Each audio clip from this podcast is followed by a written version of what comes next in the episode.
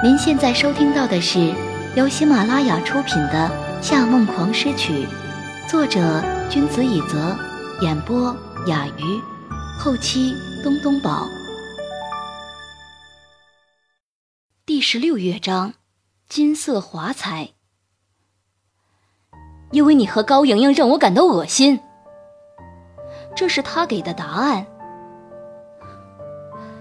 高莹莹已经死了。过了很久，裴少才如此答道：“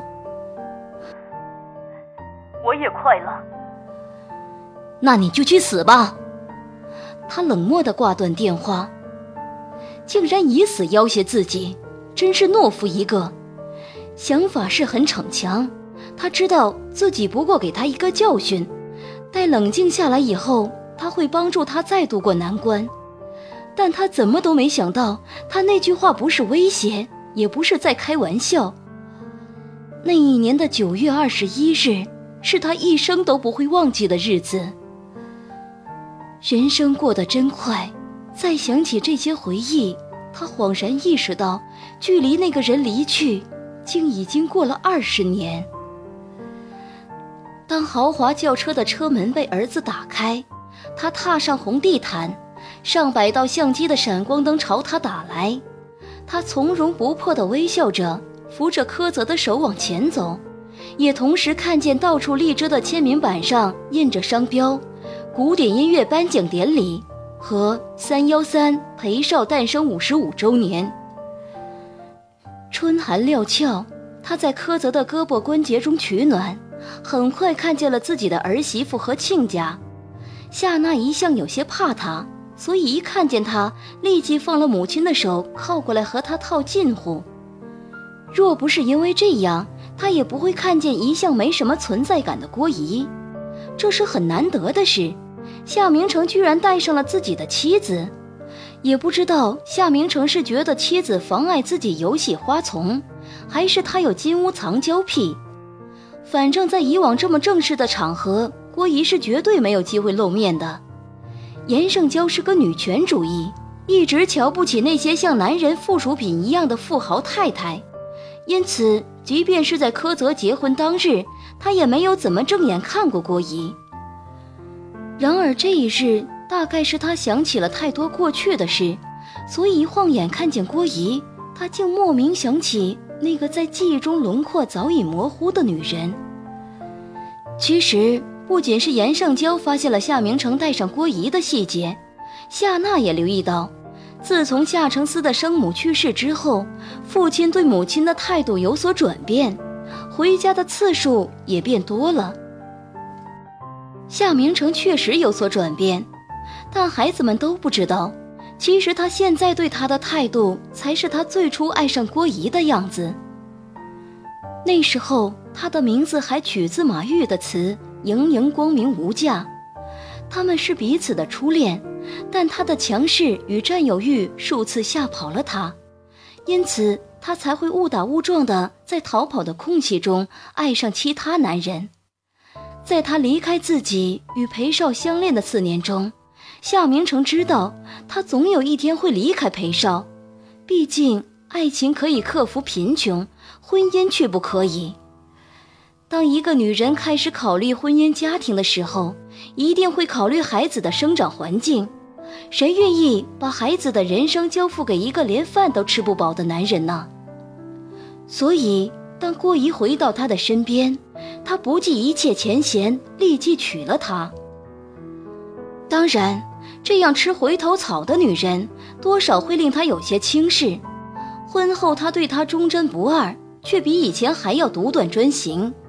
他怎么都没有想到的是，他改掉了姓名，却没有戒掉旧情。生下夏承杰之后，第二年，夏明成在郭姨钱包里发现宾馆开房小票，气得把家里所有东西都砸了。这个女人居然不要脸到用自己的钱去睡男人。随着深入调查，他居然发现他出轨的对象竟然是裴少。他抱着孩子去听裴少的复出表演，两个人竟这样又一次擦出了火花。直至这个时刻，夏明成都不曾想过要出轨，他不会愚蠢到别人做错事就犯更大的错来折磨对方、糟蹋自己。他只是默默地找好律师，拟了离婚协议书，准备官司打好就把他从家里踢出去。到时候，不论他如何下跪哀求自己，他也不会回头。果不其然，向郭姨提出离婚后，他看上去有些震惊，也只能无可奈何地保持沉默。他订好飞机去了伦敦，打算在那边待一段时间，冷处理两个人的关系。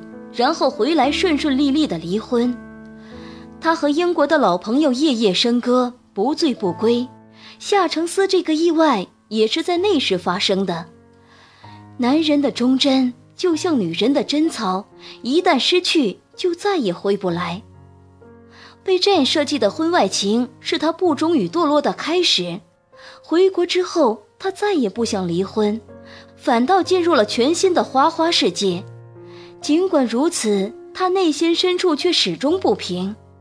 他从小受到的教育是，男人必须对妻子忠诚，对孩子负责，维持一个家庭的和睦。但和夏承思的存在，无疑时时刻刻提醒了他，他这一生都无法再拥有这样的家庭。于是，他把火气发泄在无辜的孩子身上。直到 Jane 去世之前，夏承思都是他最不欣赏的儿子。如果说 Jane 是那个把夏明成从凡间拽入地狱的恶魔，那森川美孝的出现就是一场天使降临的救赎。他与美孝在一起的时间不长，却深深陷入了对她的迷恋中。可是他怎么都不会猜到，这样一个善良又美貌的女子，居然是种田组大佬的女儿。两个人的恋情被三川导致发现后，三川导致也威胁他说。如果想娶美孝，他必须搬到日本去，从此改头换面，入赘三川家。对一个事业有成的男人而言，这是完全不可能的事情。他与美孝匆匆道别，一去多年，再也没有踏入日本境内。重新回到正常的家庭生活，他才知道郭姨的父母因事故双亡。在他最痛苦的时候，他也没能陪在他身边，但郭姨没有怨言，只是把他当成普通亲人来对待。从此以后，他与郭姨的夫妻生活就正式进入名存实亡的阶段。因此，当郭姨再次怀孕，他们也都心知肚明，这不是夏明成的孩子。两个人经过数次大吵，终于签下了离婚协议书。夏明成一直认为那就是他和郭姨的终点，却没想到又过了一年，郭姨竟重新找上门来。原来她生下了一对龙凤胎，儿子的身体非常好，女儿却患上先天性的特纳综合症，肝脏功能非常糟糕。但她年纪太小，不能换肝，只能出国做手术。当然，这一切的前提是他们需要很多钱。当时的裴少已经有名气在外，但财务状况还是非常尴尬。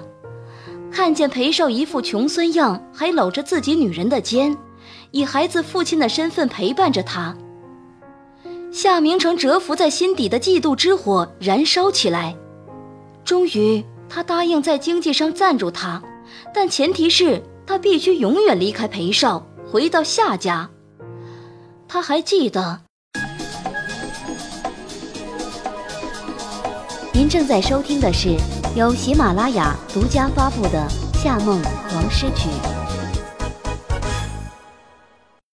当时自己说话时一直咬牙切齿，以我的能耐，掐死你的孩子和裴少就跟掐死蚂蚁一样。如果你答应了又反悔，我就让他们一生都不得好过。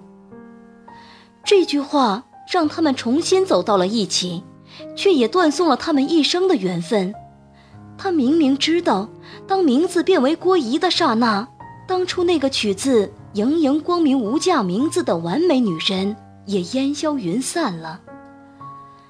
夏明成也不知道当初为什么非要强迫她留在自己身边，尤其是裴少自杀之后，虽然表面上郭姨依旧对他百依百顺，但他却拒绝和他同房。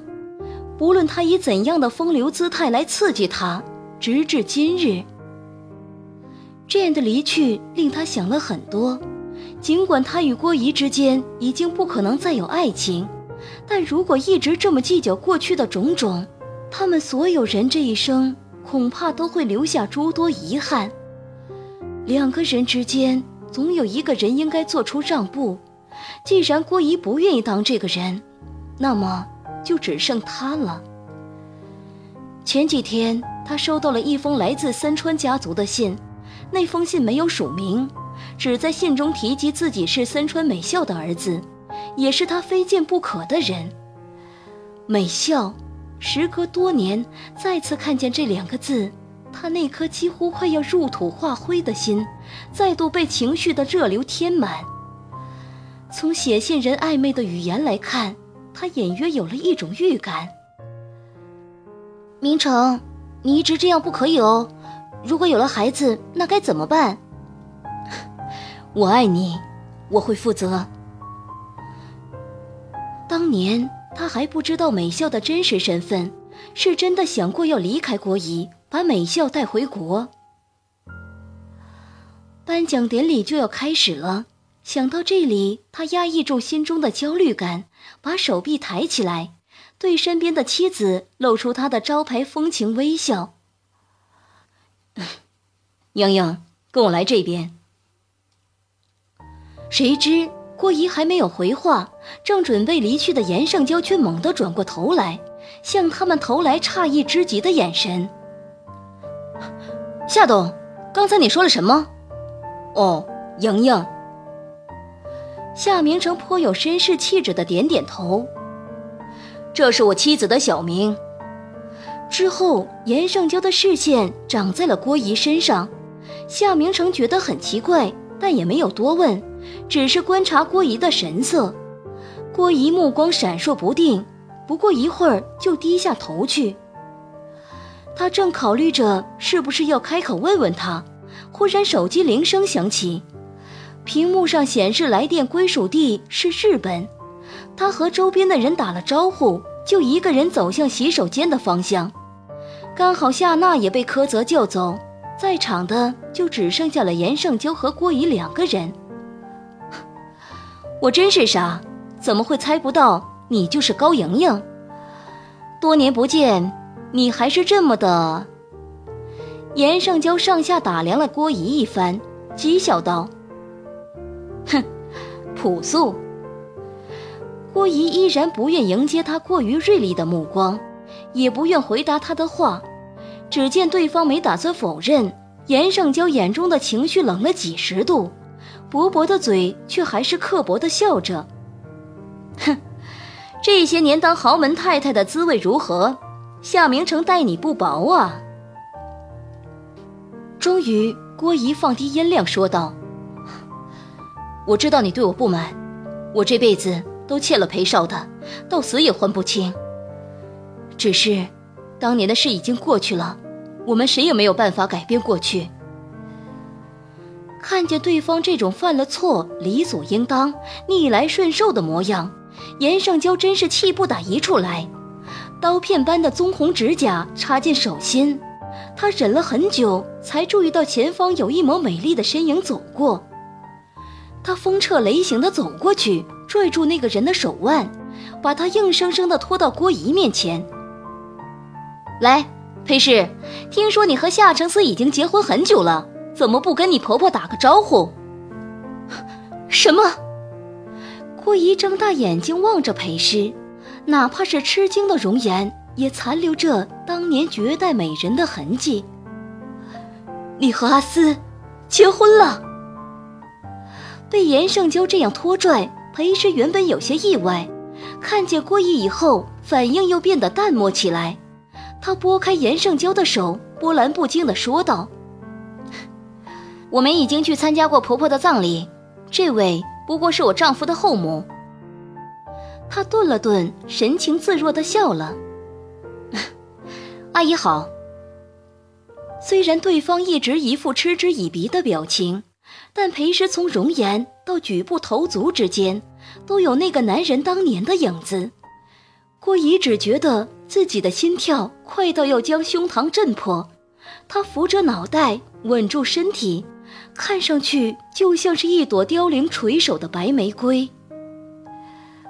诗诗，你，你怎么可以这么叫我？哼，这话应该换我来说，夏太太。你怎么可以这样叫我？诗诗是我亲近之人才能叫的名字，我和你好像没见过几次面吧？裴诗看了看手表，连眨眼的动作都写满了轻视。演奏会就要开始了，恕我失陪。